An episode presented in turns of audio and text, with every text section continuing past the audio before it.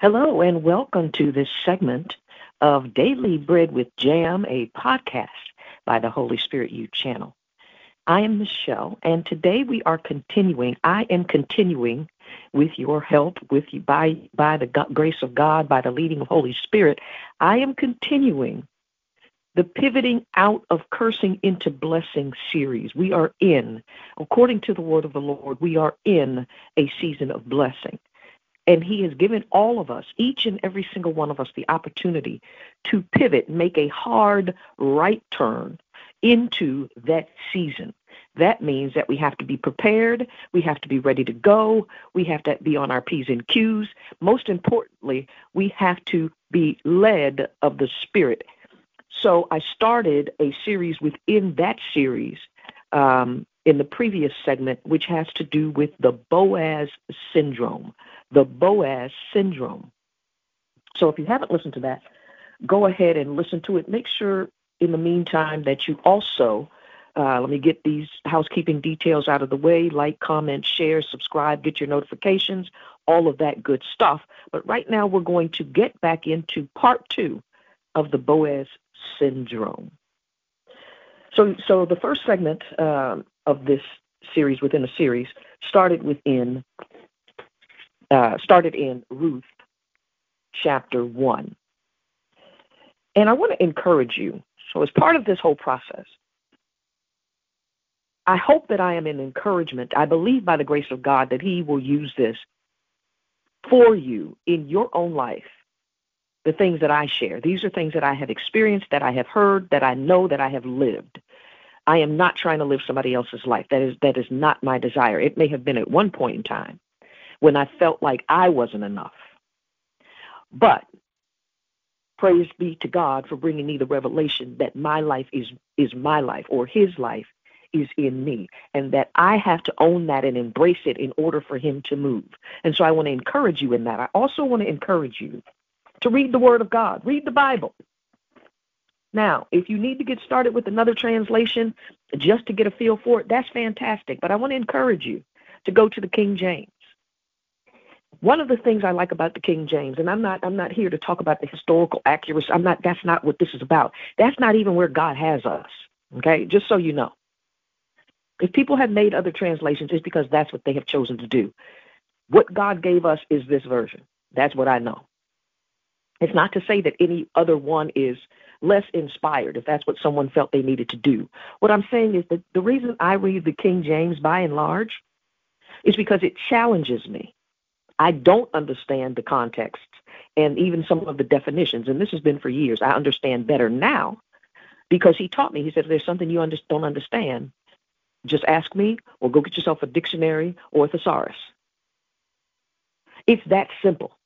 So don't say, well, well, I don't read the King James either because whatever the reason is, read it because it will not only challenge you by the principles presented, it will challenge you to up your game in terms of study. Okay? So I want to encourage you in that. So now let's get started into Ruth 2. The principles, stop, and also, regardless of what Bible you read, if you're reading, so let's be honest, if you're reading, Everybody wants to be a Christian, nobody wants to do the work. Being a quote unquote Christian, a person like Christ or who wants to be like Christ, it's not our call, so I don't even call myself. I believe in Jesus Christ. I believe in the uh, the empowering and the infilling of Holy Spirit. So I'm a believer in Jesus Christ. I believe he died for me. I, but I also believe he died for you. He died for all. He is the Savior of the world. Guess who the world is? All of us. And anyone that says anything different does not understand or does not believe in the cross of Christ and the power of the cross. Thank you for the cross, Jesus. That's where it starts. Um, we have to go through the cross to get to everything else. And remember, no, I haven't gotten started yet. Ruth 2 the Boaz syndrome. I haven't forgotten, but I haven't gotten started either. It wasn't the crucifixion that proved Christ to be the Savior of the world, it was the resurrection. The cross most certainly is our uh, standard, is our artifact, is our um, what is it? There's a word for it. And when I when I find it, I can see it better than I can say it. When I find it, I will let you know. Understanding that that's where it starts. Other people were crucified. There were two with him on the day that Jesus, in fact, was crucified, died, and buried. But only one was resurrected. Only one caused the Father to pour out his Spirit so that we could live. So now, the Boaz syndrome. This is, I'm just telling you, when the Lord started talking to me about this yesterday, um, I was I was kind of blown away because I wasn't number one, I wasn't expecting it. But if you go back to some of the earlier uh, the earlier uh, segments of this podcast, one of the things I said is I really don't know how long this is going to go or where it's going to go, and I, I say that with all sincerity and continue to say it with all sincerity. Um, so let's go to chapter two in Ruth. I am in the King James. When we read and going back to the previous um, segment, Ruth one, don't just read the story. That's how we got to I'm going to get my Boaz because we like the outcomes, but we don't understand the process. Ruth was not looking for a Boaz. Ruth was not looking for a husband. Let's be clear. So we're talking about intent. We're talking about where she was coming from and why. Ruth's story is about obedience, loyalty, and faithfulness. It is a picture of not just Ruth, but as the bride of Christ, what we should be looking like. We like to pick and choose the things that we want. But it's the Lord's call. Yes, He's giving given us the power to choose. Don't mistake that. He's given each and every person, so that can never be taken away. He's given each and every one of us the capacity, the faculty to choose. But he also says, I'm the one that's putting it before you. I'm causing you to see it. Life and death. Therefore, choose life. He's already given us the answer to the test. So Ruth is not just about Boaz. And neither is this story only about a woman looking for a husband. That's not even that's secondary to everything else. It is an outcome that the Lord delivered her into because of her obedience and her faithfulness to the covenant. Go back and listen to the previous segment because we talk about how her commitment and her covenant with her husband carried over to her mother in law. That's why she's still there. And I want to also point out before I go into uh, chapter 2 this is, if you don't see anything else in Scripture about this, although there's a lot in there, whether you want to see it or not, it's also proof because Ruth is a Moabite. She did not believe in God Almighty. She had other gods by her culture and heritage that she believed in, just like Abram did before he got called out to be Abraham. Understand, there is nothing new under the sun. So you have a Moabite woman and and woman out of coming out of Bethlehem, a Bethlehemite, coming out together into the promise of God. Don't ever let anyone tell you that there's a reason why different cultures and races and heritages and uh, complexions and all of those things we like to label. Don't ever let anyone tell you that that's not supposed to happen or can't happen. This is a perfect story of it happening because the supernatural, the covenant, brought them together. And so they were bound together in covenant of completely different cultural heritage and history. So let's stop with the foolishness there. Ruth 2. And Naomi had a kinsman of her husband's, so a relative of her husband, a mighty man of wealth of the family of Elimelech, and his name was Boaz. And Ruth the Moabitess said unto Naomi, Notice the introduction is about Boaz, but the introduction is not about Ruth looking for Boaz. It's about Naomi remembering that she has a relative. She's still looking out. Hear me. Naomi is looking out for Ruth. Ruth is not looking out for Boaz. Naomi is looking out for Ruth. Go back to chapter one, go back to the previous episode where I talk about all of this. Naomi is still looking out for Ruth. Ruth is still looking out for Naomi, which we are getting ready to get into. Ruth is not looking for, quote unquote, her Boaz. And Ruth says, so Naomi remembers that she has a kinsman, a relative of her husband's. But Ruth is saying to Naomi, let me go now to the field and glean ears of corn after him in whose sight I shall find grace. Okay, so at this point, Ruth may or may not know whose field she's in, but, but that wasn't the point. The reason she's saying, after him in whose sight I shall find grace, is because men were primarily the landowners, number one. And it was a tradition, a practice, a policy, whatever you want to call it, by the uh, a commandment, a rule, an instruction that anyone that was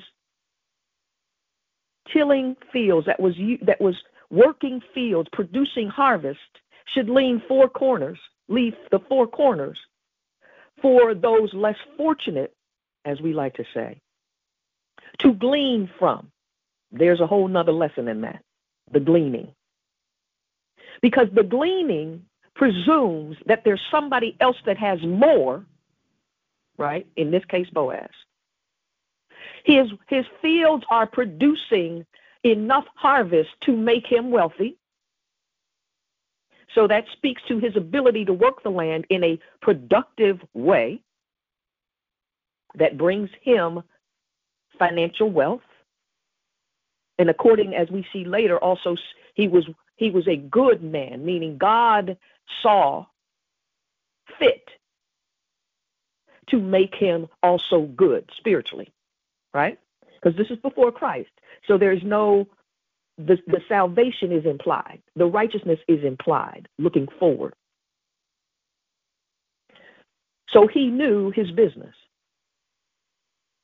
But he also knew the custom which was if I have enough or more than enough, and this is by the order of God, then I am to leave some principle. Read the Bible for principles, not just for the things you like.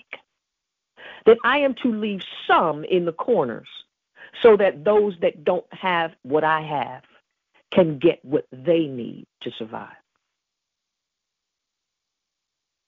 It doesn't mean they're going to get wealthy, although the Lord might make them wealthy. It means they will still have enough because I have more than enough, the gleaning. And so those that didn't have food or needed on when, when they were harvesting crops to get food could come behind the actual workers, those who were hired hands, to get what they needed for that day. And if you remember, at the end of, of chapter 1, it says, They came, they being Naomi and Ruth, came into Bethlehem, the house of bread, in the beginning of barley harvest. That's significant. Because when they left, when, when Naomi left, there was a famine. Now there is a harvest. It's barley harvest. That speaks to a season. So th- we already know there's food there. Moving on. So she says, Let me go glean ears of corn after him in whose sight I shall find grace. And she she doesn't know that the field she's going to at this moment is Boaz. She's saying him in whose sight I might find grace is because she knows the practice of gleaning. And when someone who is righteous recognizes he doesn't go and make fun, and I'm saying he because this is gender specific since man men were the primary uh, landowners. There were some, of course, I'm sure, that didn't allow gleaning, even though they were supposed to. But she says, Let me go and see in whose field I might find grace, meaning that they will allow me to get food for you and me. She doesn't know at this point that it's Boaz. And she said unto to go go, my daughter. And she went and came and gleaned in the field after the reapers. And her hat in, in the um, King James it says in her hat, basically, and her circumstance, her situation, and it so happened See, and this is how you know. This is how you know she didn't know. Was to light on a part of the field or to end up in a part of the field belonging unto Boaz, who was the kindred of Elimelech that it shows us Naomi knew or was aware of in verse 1. And behold, Boaz came from Bethlehem and said unto the reapers, Now here's how you know he's a man of God. He's talking to the reapers, his hired hands. And he says, The Lord be with you. And they answered him, The Lord bless you. The power of blessing. Clearly, part of the element of wealth. Okay, so we like to focus on the wealth. But the spiritual wealth was present before the financial wealth. If he's going out to the fields and blessing the workers, and the workers are returning that blessing, then nothing but life is coming out of those fields.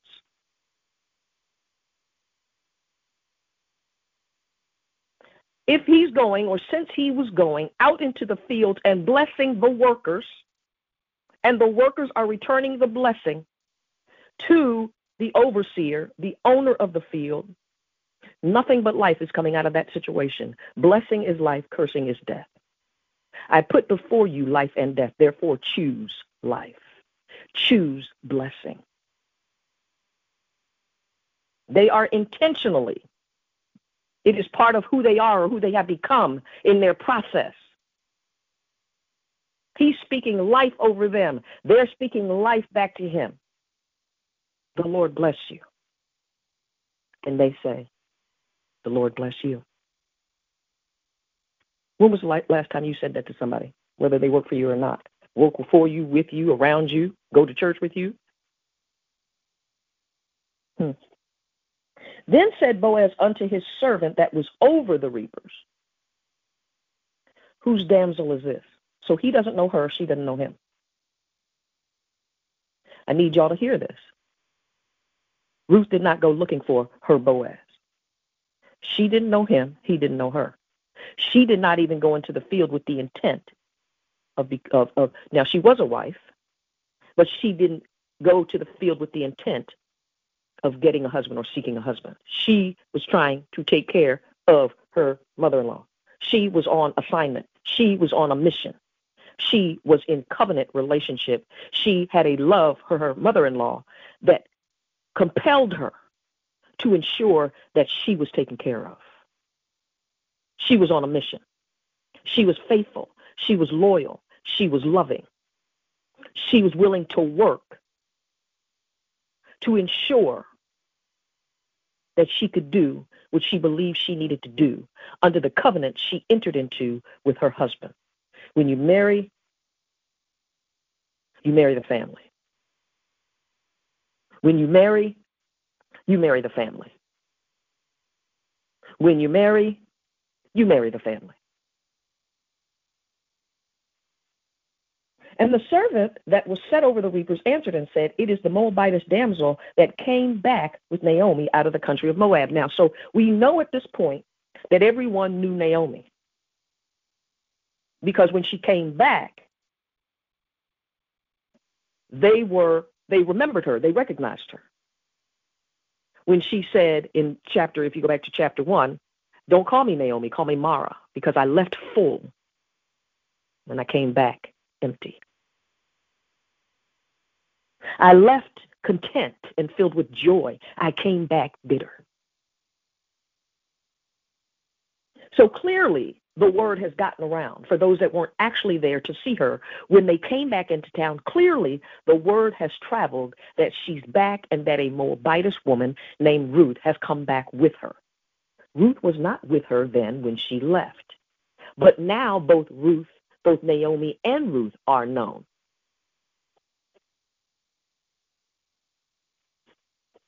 And she said, I pray you,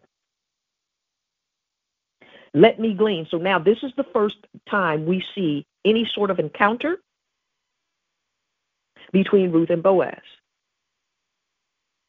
He's being accountable as the overseer and the owner of his crops and his field and his land. He's being uh, being uh, exercising his due diligence, and he's saying, "Well, who is this in the field?" The reaper tells him. She then asks, even though she has started to glean or in the process of gleaning, she says, I pray you, or I'm in this situation, pray means ask. It always means ask.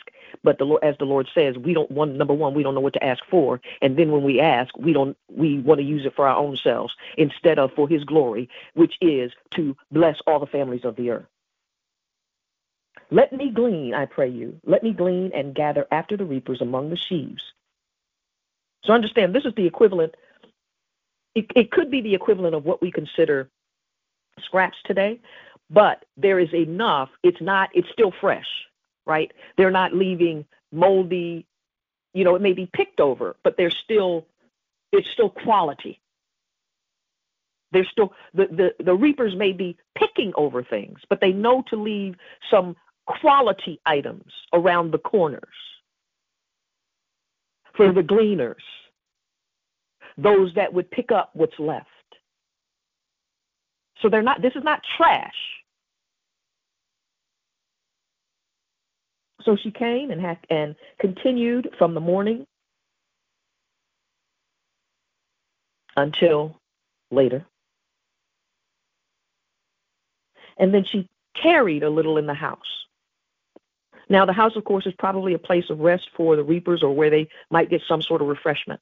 So they also let her into that space. Then said Boaz unto Ruth. Now, remember, he was told by the overseer of the uh, of the reapers that Ruth was in that that was Ruth. It wasn't until after that point, because of Naomi's reputation, because Naomi was also family. I don't know to what degree. I don't know what level, first, second, third cousin, first. I don't know. That's uh, that's not what this is about. And when we get into that level of uh, granular detail, we miss the principle. This is all about principles. This is all about principles. Yes, there's a story, but the story is only in here because of the principles that we see demonstrated in the story, in the people that are in the story, in the event, in the activity. Then said Boaz unto Ruth, Hearest you not my daughter? Go not to glean in another field. Now, daughter here is one of respect. Okay, so please, yeah, I'm just that's all I'm going to say about that. If you have any other questions or issues, work that out with the Lord. The use of the term daughter here is out of respect. Go not to glean in another field, neither go from here, but abide here fast by my maidens. Other people that were taking care of things for him, business wise, taking care of the house, taking care of taking care of what needed to be taken care of as because of his wealth, he would have had maids, servants, uh, male servants, maid servants. So the reapers were more than likely males. I don't know that, so don't quote me on that and don't get caught up in it. At this point, he's saying you can also, you know, be with, instead of being with all the men, you can be with my maidens. So he's setting, he's putting her in a position, one where she feels comfortable. and where he's extending grace and hospitality to her in the same way that these other members, because these are people, when, when you had wealthy people in this time, they became members of your household.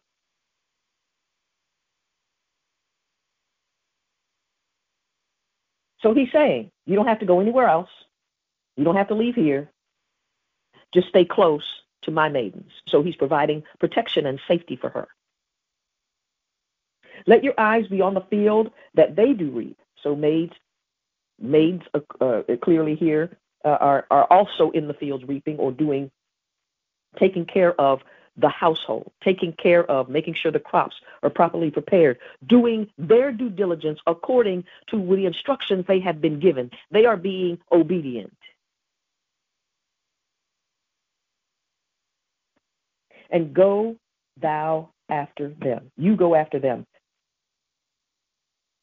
Again, providing safety. He says, I've already told the young men not to touch you.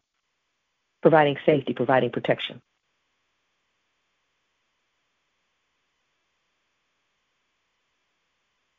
And when you are thirsty, you can drink from the vessels that I have provided for the reapers and for the maidens. You can you can drink out of that. It's okay. So he's now giving her access on levels. Number one, she didn't ask for, and number two, all she asked to do was to glean. Then she fell on her face. Principles. She fell on her face and bowed herself to the ground and said unto him, Why have I found grace in your eyes that you should take knowledge of me, seeing I am a stranger? Now, let's just talk about this for a second. Because inevitably, somebody listening is going to have a question. She bowed before him. Principles. Now, that may have been the practice of the day. And in some ways, today is the practice right? Look at what we're bowing down to. What are you bowing down to? You may not be physically doing it, but spiritually and in your soul, what are you bowing down to? So this is all about principles. She's bowing down not as an act of worship, she's bowing down as an act of humility. She found grace in his sight. Which isn't that what she asked? Uh, let me go and glean ears of corn after him in whose sight I shall find grace. She finds grace, she recognizes it, and so she's humbled by that. Because basically she says, You don't know me. Why are you doing all of this? Why are you doing this for me? I am a stranger. I'm from another place. We don't even know each other. Principles.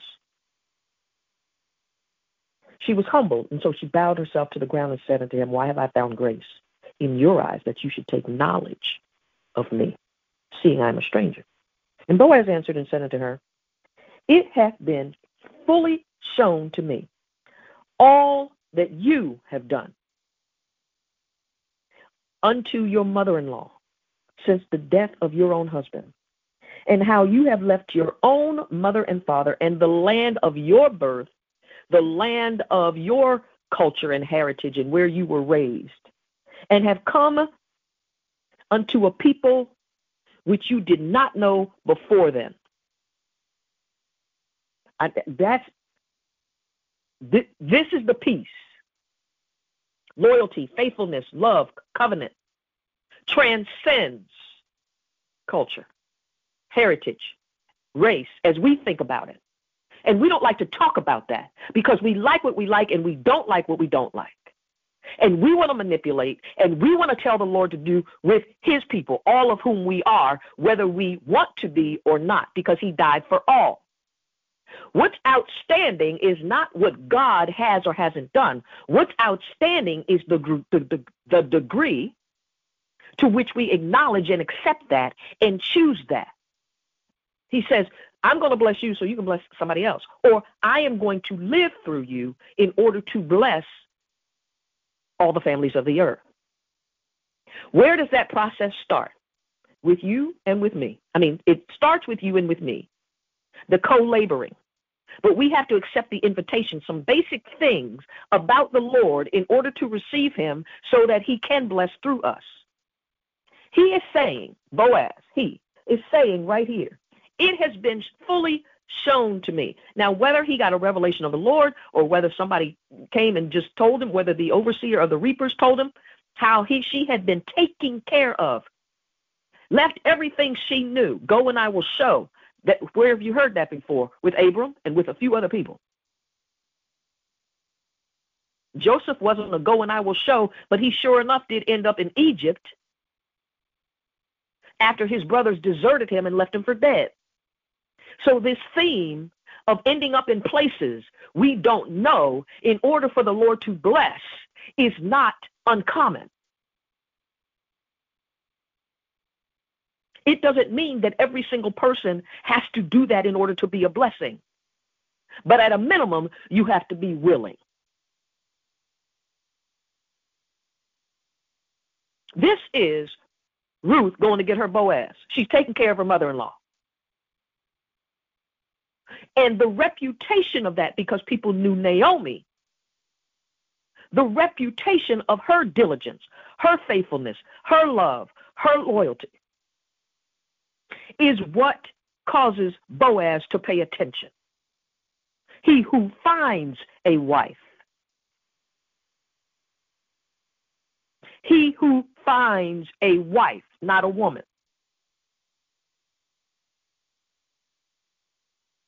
Becoming a wife is not about getting married.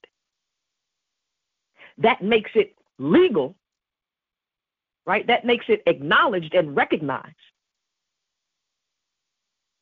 But in order for a righteous man, a Boaz, to find you, you better be on your assignment, your mission. You better be loving, loyal, faithful, taking care of the things that the Lord has put in your hands to handle. Not just things, people.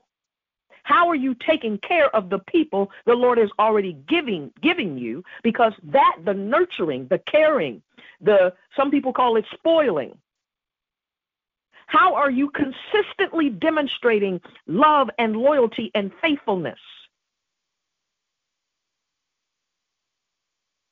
We look on the outside. So we're looking for all of these things. And I'm not saying you can, she wasn't taking care of herself, but that's not the primary point. The primary point is God is looking on the inside. So what kind of person? Before you can look for a Boaz, you better be a wife. In heart, it doesn't mean you would have had to be married and or divorced and or widowed. It means your heart has to be after God. It has to be because the first thing she said to Naomi before she left is she says, "Your God will be my God." Worship already already established. If you are gorgeous and you love to wear fancy clothes, that's great. But if your heart is dark, that is not the wife that God has called you to be. You have to be a wife in your heart, meaning you love to take care of people, you love to nurture people, you love to, uh, you're faithful, you're loyal, you have integrity.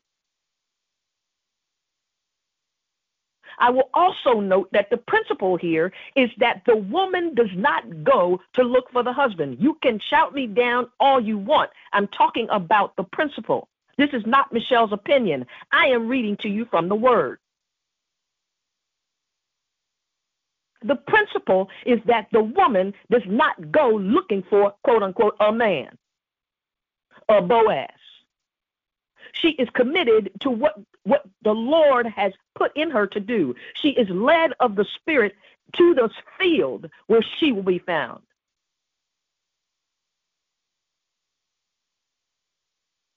Now, let's let's do let's do the converse. Let's do let's talk about it.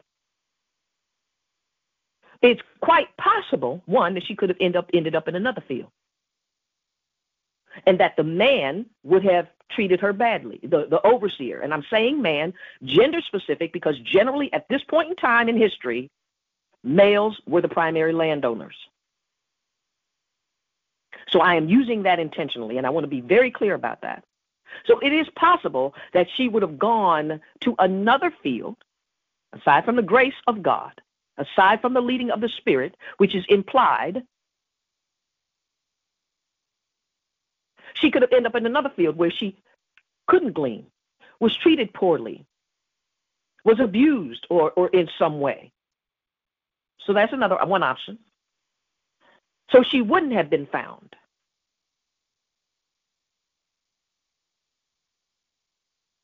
By a man who was righteous in God's sight. There's the other option. There's probably several. I'm going to use these two. There's the other option of her doing her due diligence, being faithful, going to places she may not have wanted to go or cared to go, not looking for a man, a Boaz, gleaning in the field, and he doesn't care. He just like, okay, well, just let her get her thing, her whatever she's gonna get. If she come back, I'm not gonna say anything, but you know, he didn't have to let her in to these other places of his household. He didn't have to uh, uh, set up, talk, talk to the young men and say, don't touch her. Okay, so there's clearly an awareness of human nature here. It is not being denied that we are driven by our senses, sensually driven, carnally driven, the spirit of dirt, I call it.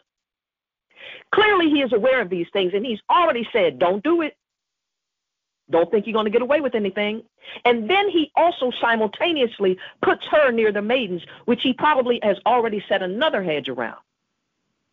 So there is this co ed situation but there are rules and there are guidelines that everyone is expected to follow. He did not have to do that for her. So there could have been you get sent to a field, you don't want to go, regardless of what, okay, all right, Lord, whatever you say. I'm, I do not want to lose any more sleep over this. I'm going to go.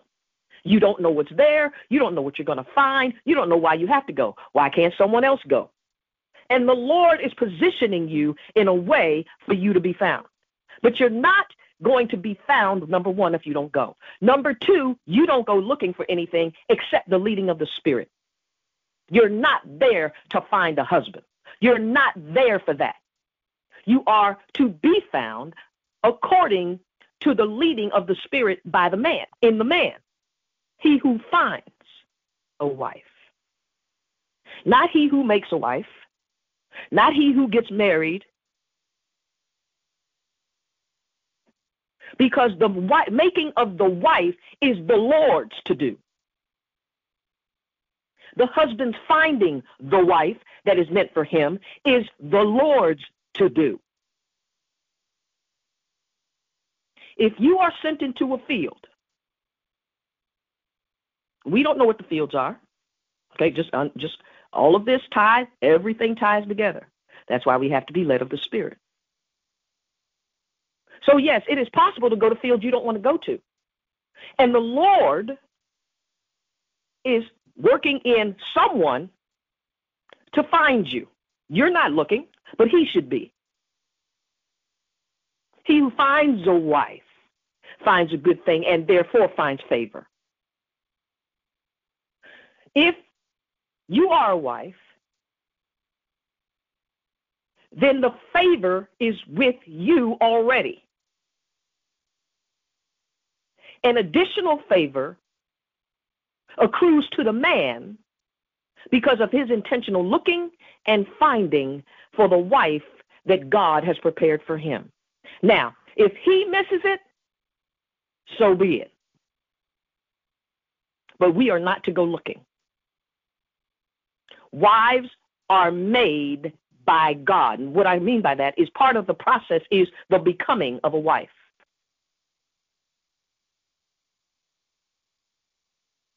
and, and, and, and, and let's be very clear the becoming is about who we are as people. And I'm going to elevate this conversation in just a moment. I just I know in the spirit I have to say this. This is not just about Ruth and Boaz. This is a picture of Christ in the church.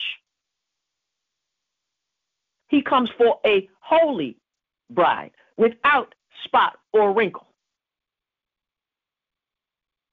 someone who is loyal, faithful, obedient, humble, repentant.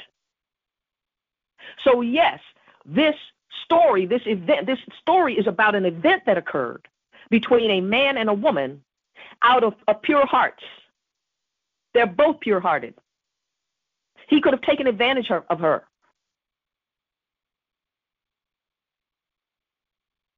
She could have taken advantage of him. But the Lord has already told us the reason this is in here is because He's already shown us that He's not she her, what she's in this for has nothing to do with finding. She's already accepted the fact that she's a widow. She doesn't have a husband. I don't care how that happened. It says in this case she was widowed, but understand that it doesn't matter how it happens. Either you're not married, you've been married, you're divorced, you've been married, you've uh, your your uh, uh, spouse has transitioned. Um, or you were never married. You're just sing- you're single. It doesn't matter how it happened. You're without a husband. That doesn't mean you can't be a wife. The husband's finding is what brings favor to his life. If you are continuing in obedience to the Lord, then you're going to be a wife and going to get the blessing and the favor of the Lord no matter what, as long as you're humble, you're repentant, you're led of the Spirit. Right? Because ultimately, the groom is Christ, quote unquote. The bridegroom is always Christ. That's the picture, the principle, not just the event, the work, not just the outcome.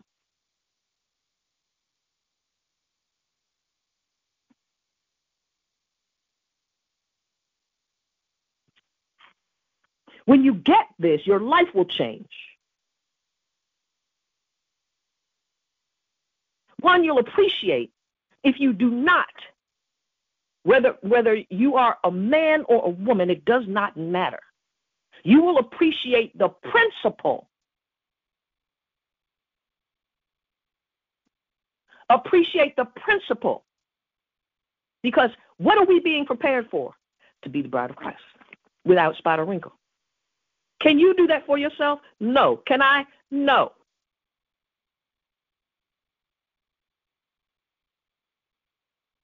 When he says, Depart from me, I never knew you, it's in the New Testament, go look it up. He's saying, You didn't allow me to become life to you, life in you.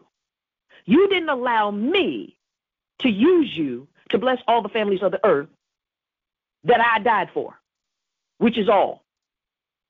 You thought you had it so together that you didn't need me. But now you want the outcome of going to heaven, or you want the outcome of being with me for all eternity. He's saying, nope, that's not how it works.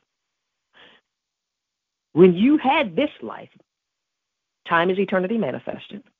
When you were in time, was the time you prepared yourself. That's that's that's when you spoke. The ten. Read about the uh, the ten maids who had their lamps lit. Principles all throughout Scripture. Same thing over and over again, just with different characters. Same thing is happening today, just with different characters. The scenery changes, the tools might change. Same principles over and over again. Why? Because God is the same yesterday, today, and forevermore. So he's not changing. He's saying, okay, here's how it works. And then when you take this seriously, you'll begin to see it everywhere. You'll begin to see it. Oh, okay. Doesn't mean we figured it out. Be clear about that. Because we don't know how it's going to manifest, when it's going to manifest. What I'm saying right now is there is no such thing as finding your Boaz, because that's not the principle. The principle is the husband finds, the woman becomes. And we don't like that talk. Why? Because it doesn't speak to equality. Let me tell you something. The greatest source of equality is what God has given us. Every single one of us has the same opportunity. We were born into the same infirmity, sin, seriously in need of healing. So, what he has told us is not that we don't have sin, he's telling us what it takes to get out of it or to rise above it. That the principles by his spirit in his name transcend the circumstances and the situations we find ourselves in. He's given us the opportunity. The opportunity is waiting. He says, now you make the choice. And can I tell you something? Whether it's marriage, work, church, family, every single moment of our lives is a choice. After a certain age, because there is a period of instruction. We should always be learning and be willing to be instructed of, instructed of the Lord. But there's a certain period of our natural lives that we have to be incubated or supposed to be incubated. And, and he says that's why raise up a child. Now, the child could be the, the natural, a natural child, or it could be a spiritual, born again person. But you, we have to raise them up in the way they should go. What do you think he's doing then? This yes, this is a beautiful story about a woman and a man coming together. But he was on his job and she was on his. He was doing his assignment, she was doing hers. Her assignment was not to look for a man. His assignment was not necessarily to look for a wife. He found her in his own field, right under his nose. Why? Because the Lord is honoring Naomi. The Lord is honoring Naomi. The Lord's hand is against me. The Lord has afflicted me. I went out full, but I came back empty. Basically, the Lord is, there's nothing, don't come with me, Ruth, because there's, I don't have anything left. The Lord has even left me. Don't tell me you haven't felt that, felt that. I have felt it multiple times. Then I learned better. Then he showed me better. Then he helped me, caused me to do better. The Lord is honoring Naomi through the through the faithfulness and the obedience of both Ruth, who is doing what she's supposed to do, and Boaz, who's doing what he's supposed to do. But she was in his field. He, she was led to his field. Why are our relationships, when we have them, regardless of whether they're platonic or other, why are they so jacked up? Because we don't understand basic principles about how things work, basic spiritual principles that the Lord has set in order for us to keep us from jacking up ourselves and somebody else. We don't get it. And in many cases, it's not talked about. Why? Because we just we just doing us. We just doing what we know to do. And in some cases, that's okay because if we don't know, we can't do better till we know better. And the Lord is like, okay, well, if you want to know better, I, let me tell you. Let me tell you how it's going to be done. But it's going to be hurt. It's going to be a little bit of hurt because we're going to have to press down that spirit of dirt.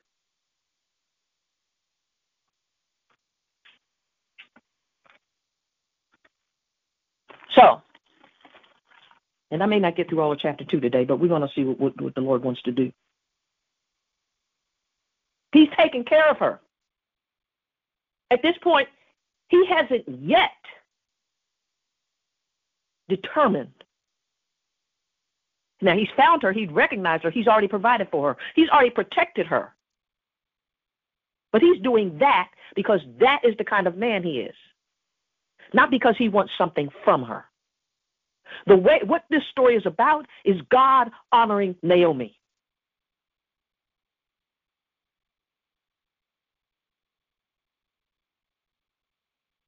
So, and Boaz answered and said unto her, I'm in Ruth 2, verse 11.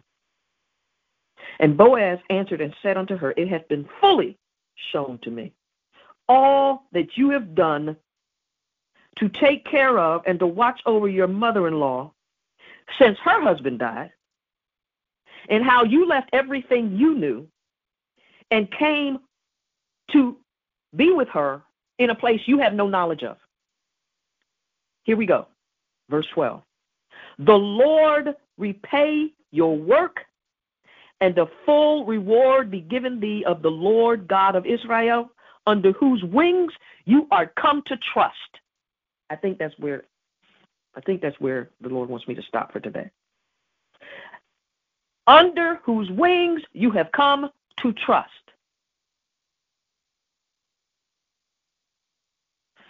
Understand, we have a problem leaving people we have grown up with. Now, full disclosure, I'm an Army brat. So my childhood was spent moving around. I think that has, you know, people say, well, you you moving again? Yeah, I'm moving again. Not because I want to. See, I couldn't say that part. Not not because I want to, but because if I don't move, the consequences staying are going to be greater than the consequences going. And I knew that in my spirit. Once there is no discipline, now I'm not talking about forming a habit. There is no discipline like the gentle but firm discipline of the Lord. You, you, if you haven't experienced it, you cannot know what I'm talking about. But I was willing, have been willing, still am willing to take the consequences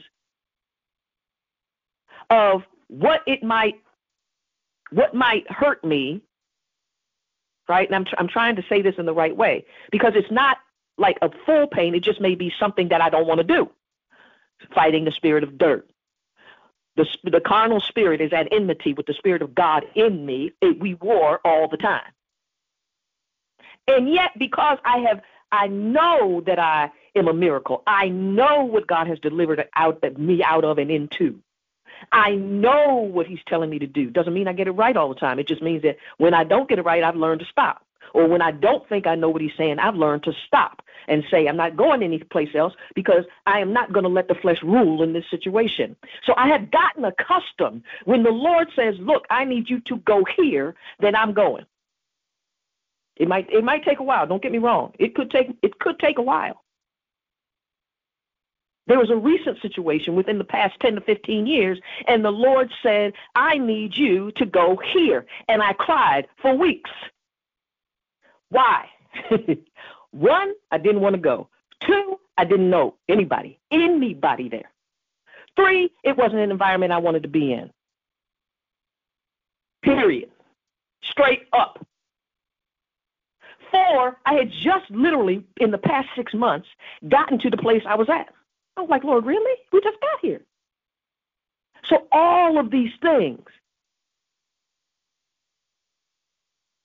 cried, tantrums on the floor, don't want to go. You can have tantrums, by the way, with Lord. It's part of the uh, uh, private. Do it privately, though. Don't be around people when you do that. That's no. We're not trying to bleed and leak all over people and vomit all over people. We have to have our private, moments with the Lord. And trust me, I have had plenty of them would cry myself to sleep, wake up crying. I don't want to go. I don't want to do this. I don't want to be there. It's not that there was anything wrong with it. It's, it's just not something I saw myself doing or going to. But at the end of the day, after you say no enough times, but you're willing, right? No, not doing it. No, not doing it. If you're willing and you're repenting, and I was even I wasn't even repenting every day at that point. I was just still willing. Lord, I want to do I want to do what you want me to do, but this is really it's a struggle for me. And one day I woke up and said, okay. After all of that, because he will tell you, say you could go ahead, get it out. Then get up and go tell you what I would go do what I told you to do. Once you go through that process, and I've been through it multiple times, but I'm using that example specifically, you understand that God is not playing, number one, and that what I call the consequences, that may not be the best term for it, the consequences of remaining where you are when he's telling you to do something else, whether it's to move, whether it's to change jobs, whether it's to take better care of your money, whatever, it doesn't matter what it is. If the Lord has given you an instruction, even a little one, even if you have to have tantrums and wrestle it out, you, at the end of the day, you better get up and go do it. Because he's not going he's not going to let it go and the consequence of staying in that place. We say we want deliverance, but guess what? Deliverance takes work. Deliverance can be painful. But as I have said before, and I will say again, your obedience, your deliverance is embedded in your obedience. That's why he puts such a high price on obedience. Jesus himself had to be obedient. Who do we think we are? Oh, I don't have to have it. No, you don't have to. That's why he says, I gave you a choice. It's your choice. But you are going to live by your own choices. Or, I've already got it and everything account, accounted for. So you can just do what I tell you to do by the leading of my spirit. I'm going to lead you and I'm going to guide you into all truth. right? The Lord is my shepherd, I shall not want. Right. he will lead me. That means somebody's got to be actively moving. He can't lead you if you're sitting still. If you're committed to your past, to your heritage, to your culture, to your people, to other things in such a way, to your money in such a way that you cannot move, he cannot lead. Then we say, oh, the world's not, it's not like I, it used to be. No, because you're not growing. Nothing's ha- what's happening? What are we doing? Boaz said, under the Lord in whose wings you come to trust. Trust doesn't mean like.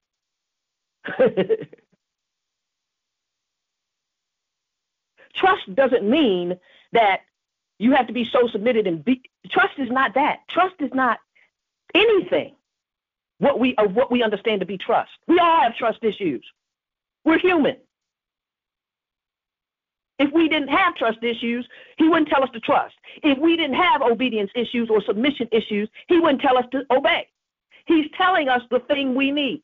I will provide all your needs according to my riches. We think riches, we think money, we think wealth, we think material. He's not just talking about that, he's talking about the entirety of who we are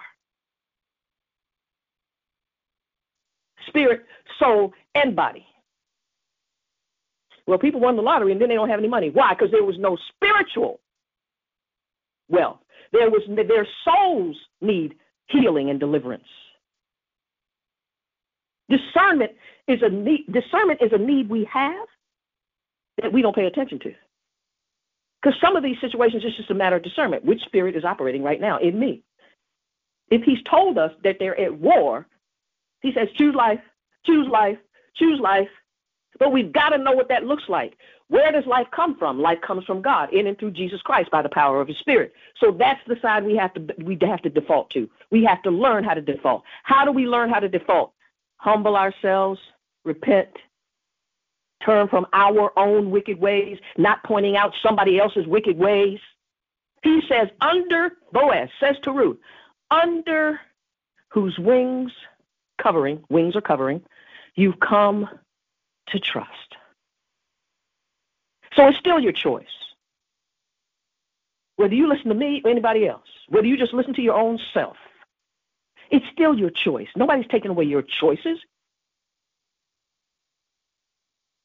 Or they shouldn't be able to, let's put it that way. But God is going to be God whether you believe him or not. Just like gravity is going to be gravity. You don't have to believe in gravity. It still exists. You don't have to believe in sin. Seriously in need of healing. We were all born into it. So I can't call you out in yours. Right? We all have it. Think of it as the chronic disease of humanity. We are all seriously in need of healing. We like to go around and point out people's you know choices and preferences and identities.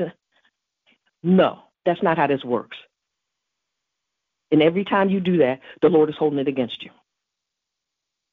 Oh, but we're supposed to know. He says, You are forgiven as you forgive. That's in the Lord's Prayer that everybody memorized, but nobody seems to know how to live.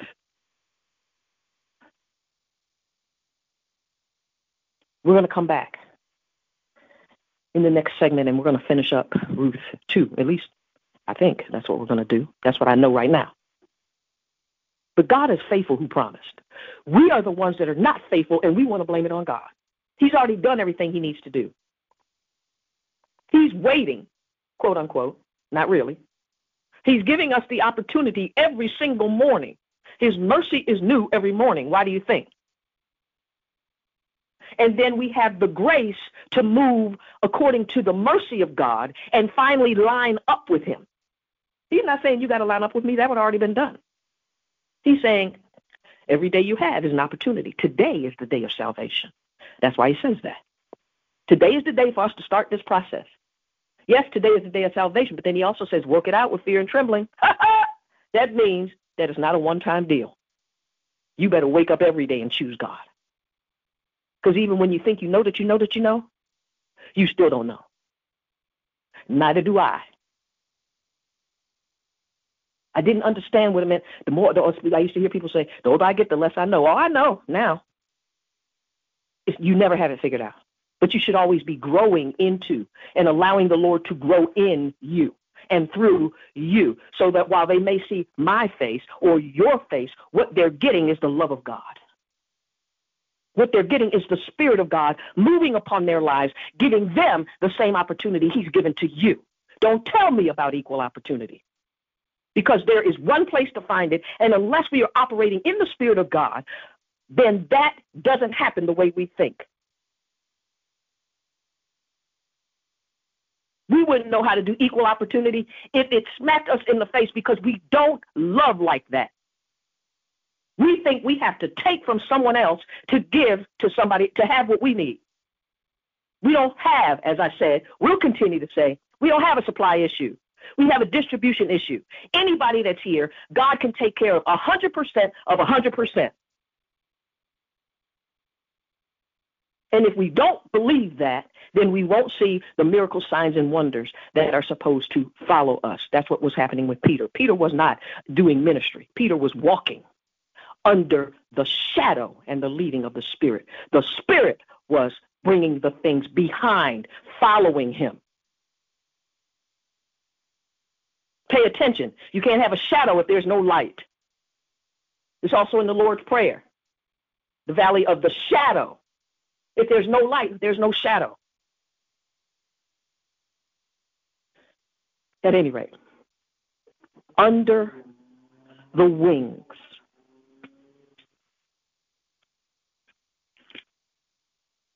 You have come under whose wings? The God of Israel that you've come to trust. And don't let anything that's happening in this world deter you. God is faithful.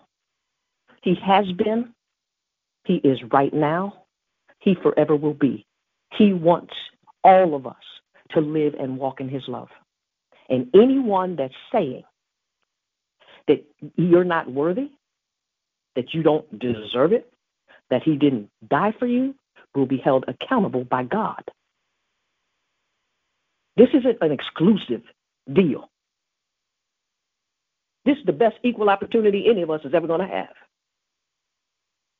But we are so busy trying to work it out ourselves that we miss what's right in front of us. That every single day, all of us have the same opportunity.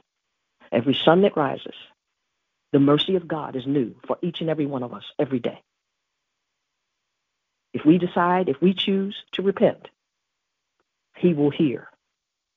If we choose to turn, He will help us heal. If we choose to obey, He will truly deliver. My name is Michelle. Thank you for joining me for this segment of Daily Bread with Jam, a Holy Spirit You Channel podcast. I'll see you next time. Bye bye.